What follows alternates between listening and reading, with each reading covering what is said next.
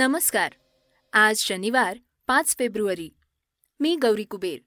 ऐकूयात महत्त्वाच्या बातम्या.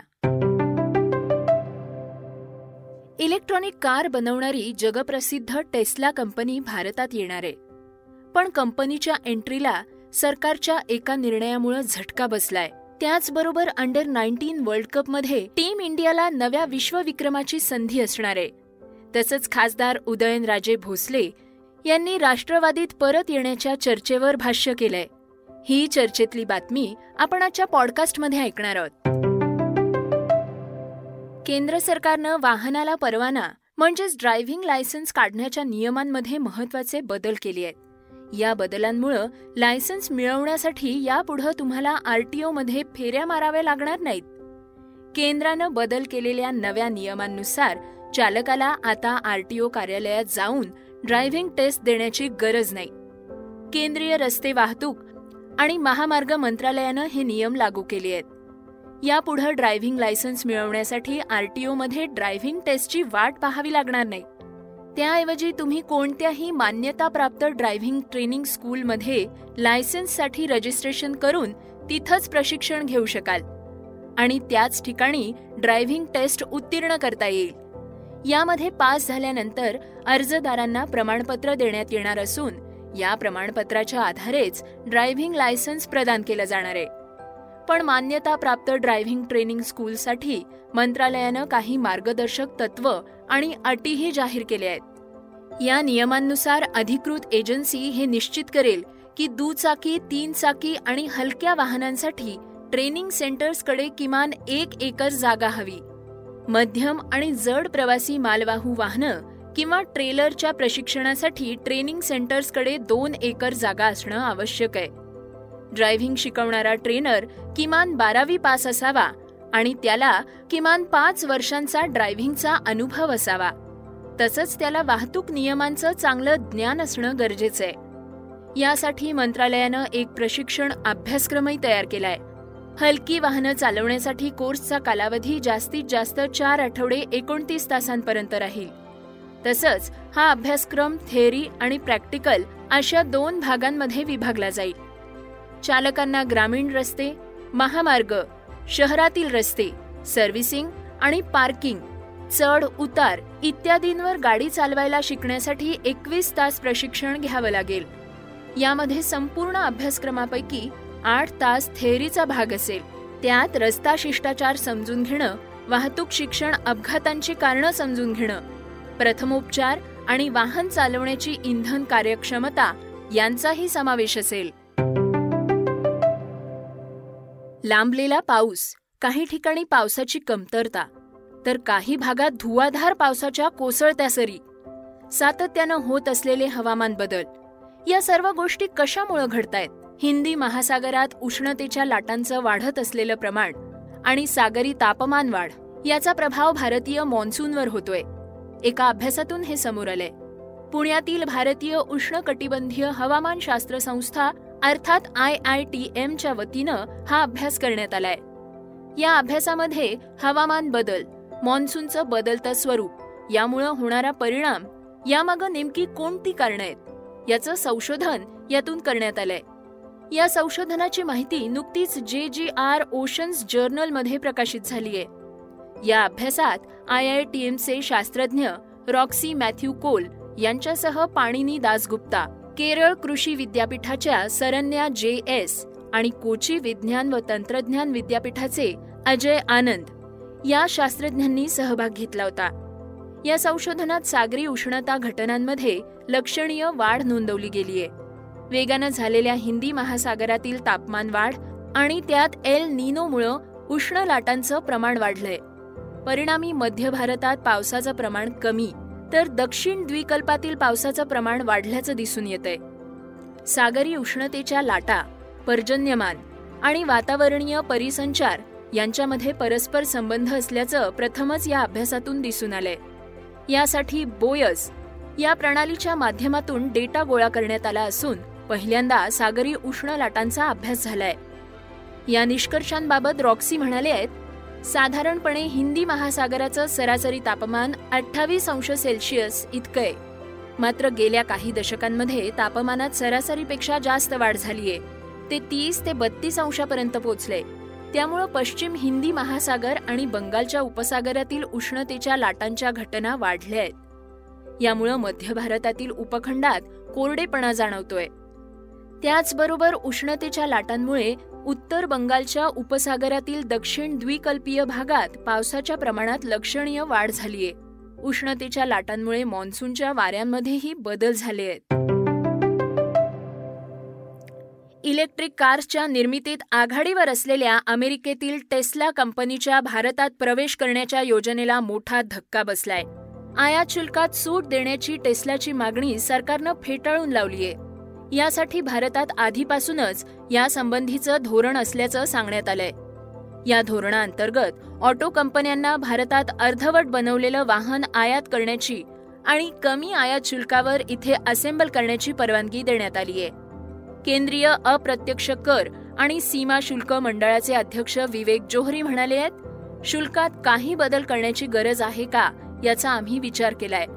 यामध्ये आम्हाला आढळलं की या कारचं देशांतर्गत उत्पादन केलं जातंय. आणि या सध्याच्या टॅरिफ स्ट्रक्चरवर देखील गुंतवणूक होतीये. त्यामुळे करामध्ये अडथळा ठरत नाही. गेल्या वर्षी टेस्लानं पंतप्रधान कार्यालयाला इलेक्ट्रिक वाहनांवर आयात कर कमी करण्याची विनंती केली होती. टेस्ला आपल्या इलेक्ट्रिक कार बाहेरून आयात करून भारतात विकू इच्छिते. टेस्लानं भारतात आयात कर जास्तीत जास्त असल्याचं सांगत ते कमी करण्याची मागणी केलीय. सरकारनं ॲलन मस्क यांना भारतात उत्पादन सुरू करण्याचं आमंत्रण दिलंय.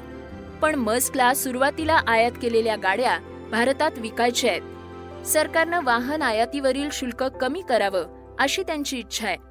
आयात केलेल्या वाहनांवर भारतात शंभर टक्के शुल्क आकारलं जातं.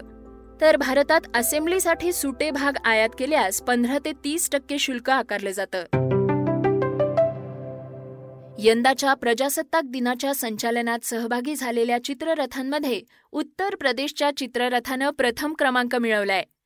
तर या वर्षापासून पहिल्यांदा सुरू झालेल्या लोकप्रिय चित्ररथांच्या श्रेणीत महाराष्ट्राच्या राज्यातील संपन्न जैवविविधता या विषयावरील चित्ररथानं देशात अव्वल क्रमांक पटकवलाय.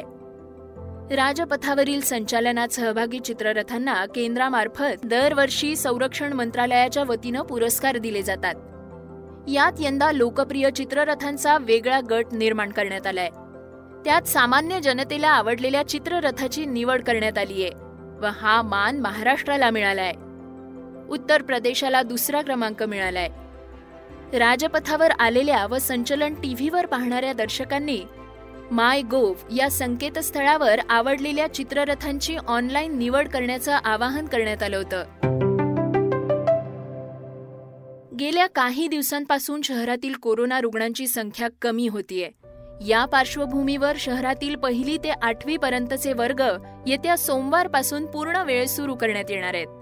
अशी माहिती पालकमंत्री आणि राज्याचे उपमुख्यमंत्री अजित पवार यांनी दिलीये. ते कोरोना आढावा बैठकीनंतर पत्रकारांशी बोलत होते. यावेळी त्यांनी राज्यात नवीन कोरोना रुग्णांच्या संख्येत घट होत असल्याचं सांगत मात्र मृत्यूमध्ये होणाऱ्या वाढीबद्दल चिंता व्यक्त केलीये.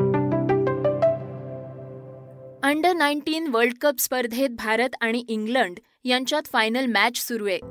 अँटिग्वाच्या मैदानात युवा टीम इंडिया विक्रमी आठवी फायनल खेळतीये. आतापर्यंत भारतीय संघानं विक्रमी चार वेळा ही स्पर्धा जिंकलीय. आता पुन्हा एकदा हा विश्वविक्रम भक्कम करण्याच्या इराद्यानं युवा टीम इंडिया मैदानात उतरलीय. दुसऱ्या बाजूला इंग्लंडच्या संघानं चोवीस वर्षांनंतर फायनल गाठली असून त्यांनी आतापर्यंत केवळ एकदाच जेतेपद मिळवलंय. त्यामुळं यश धूलच्या नेतृत्वाखालील टीम इंडियाचं पारडं जड असल्याचं दिसून येत आहे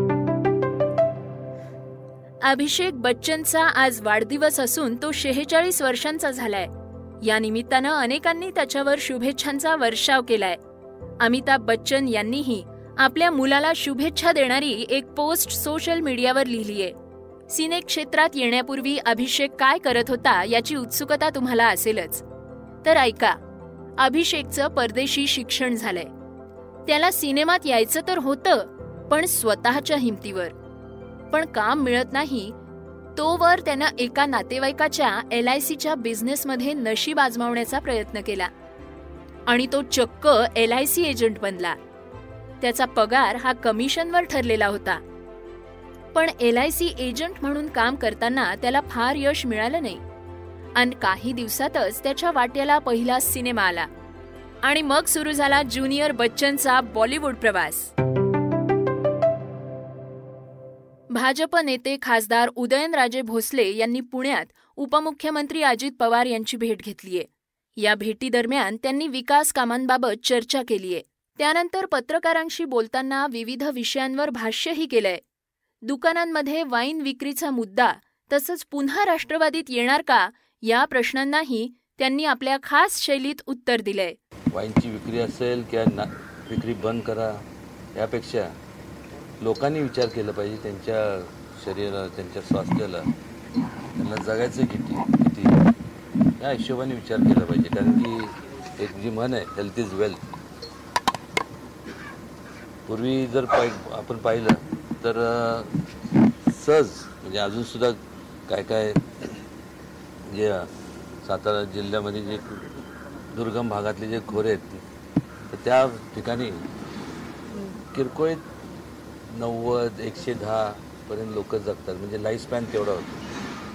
मग अलीकडच्या काळात धावपळ असेल किंवा हे बाकीचं जे आता तुम्ही जर हे केलं तर आपल्या लाईफस्टाईलवरती संपूर्ण अवलंबून असतं. आणि लोकांनी विचार करणं गरजेचं आहे.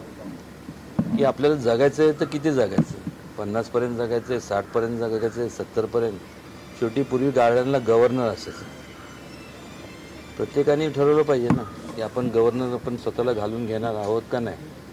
एक तर मी सांगण्यामुळं आणि कोणी दुसऱ्यांनी हे करा ते करा म्हणण्यापेक्षा लोकांच्या हातात आहे काय करायचं आणि काय नाही करायचं. लोकांना तुम्ही आपण लोकांनी ठरवलं पाहिजे त्याचा निर्णय त्यांनी घेणं गरजेचं आहे. आणि आजची राष्ट्रवादीमध्ये शिवाजी महाराजांनी ज्या पद्धतीने एक संकल्पना मांडली होती सर्व धर्म समभाव तसं माझं मत आहे सर्व पक्ष श्रोत्यांनो हे होतं सकाळचं पॉडकास्ट उद्या पुन्हा भेटूयात. धन्यवाद. Research and script Amit Ujagare.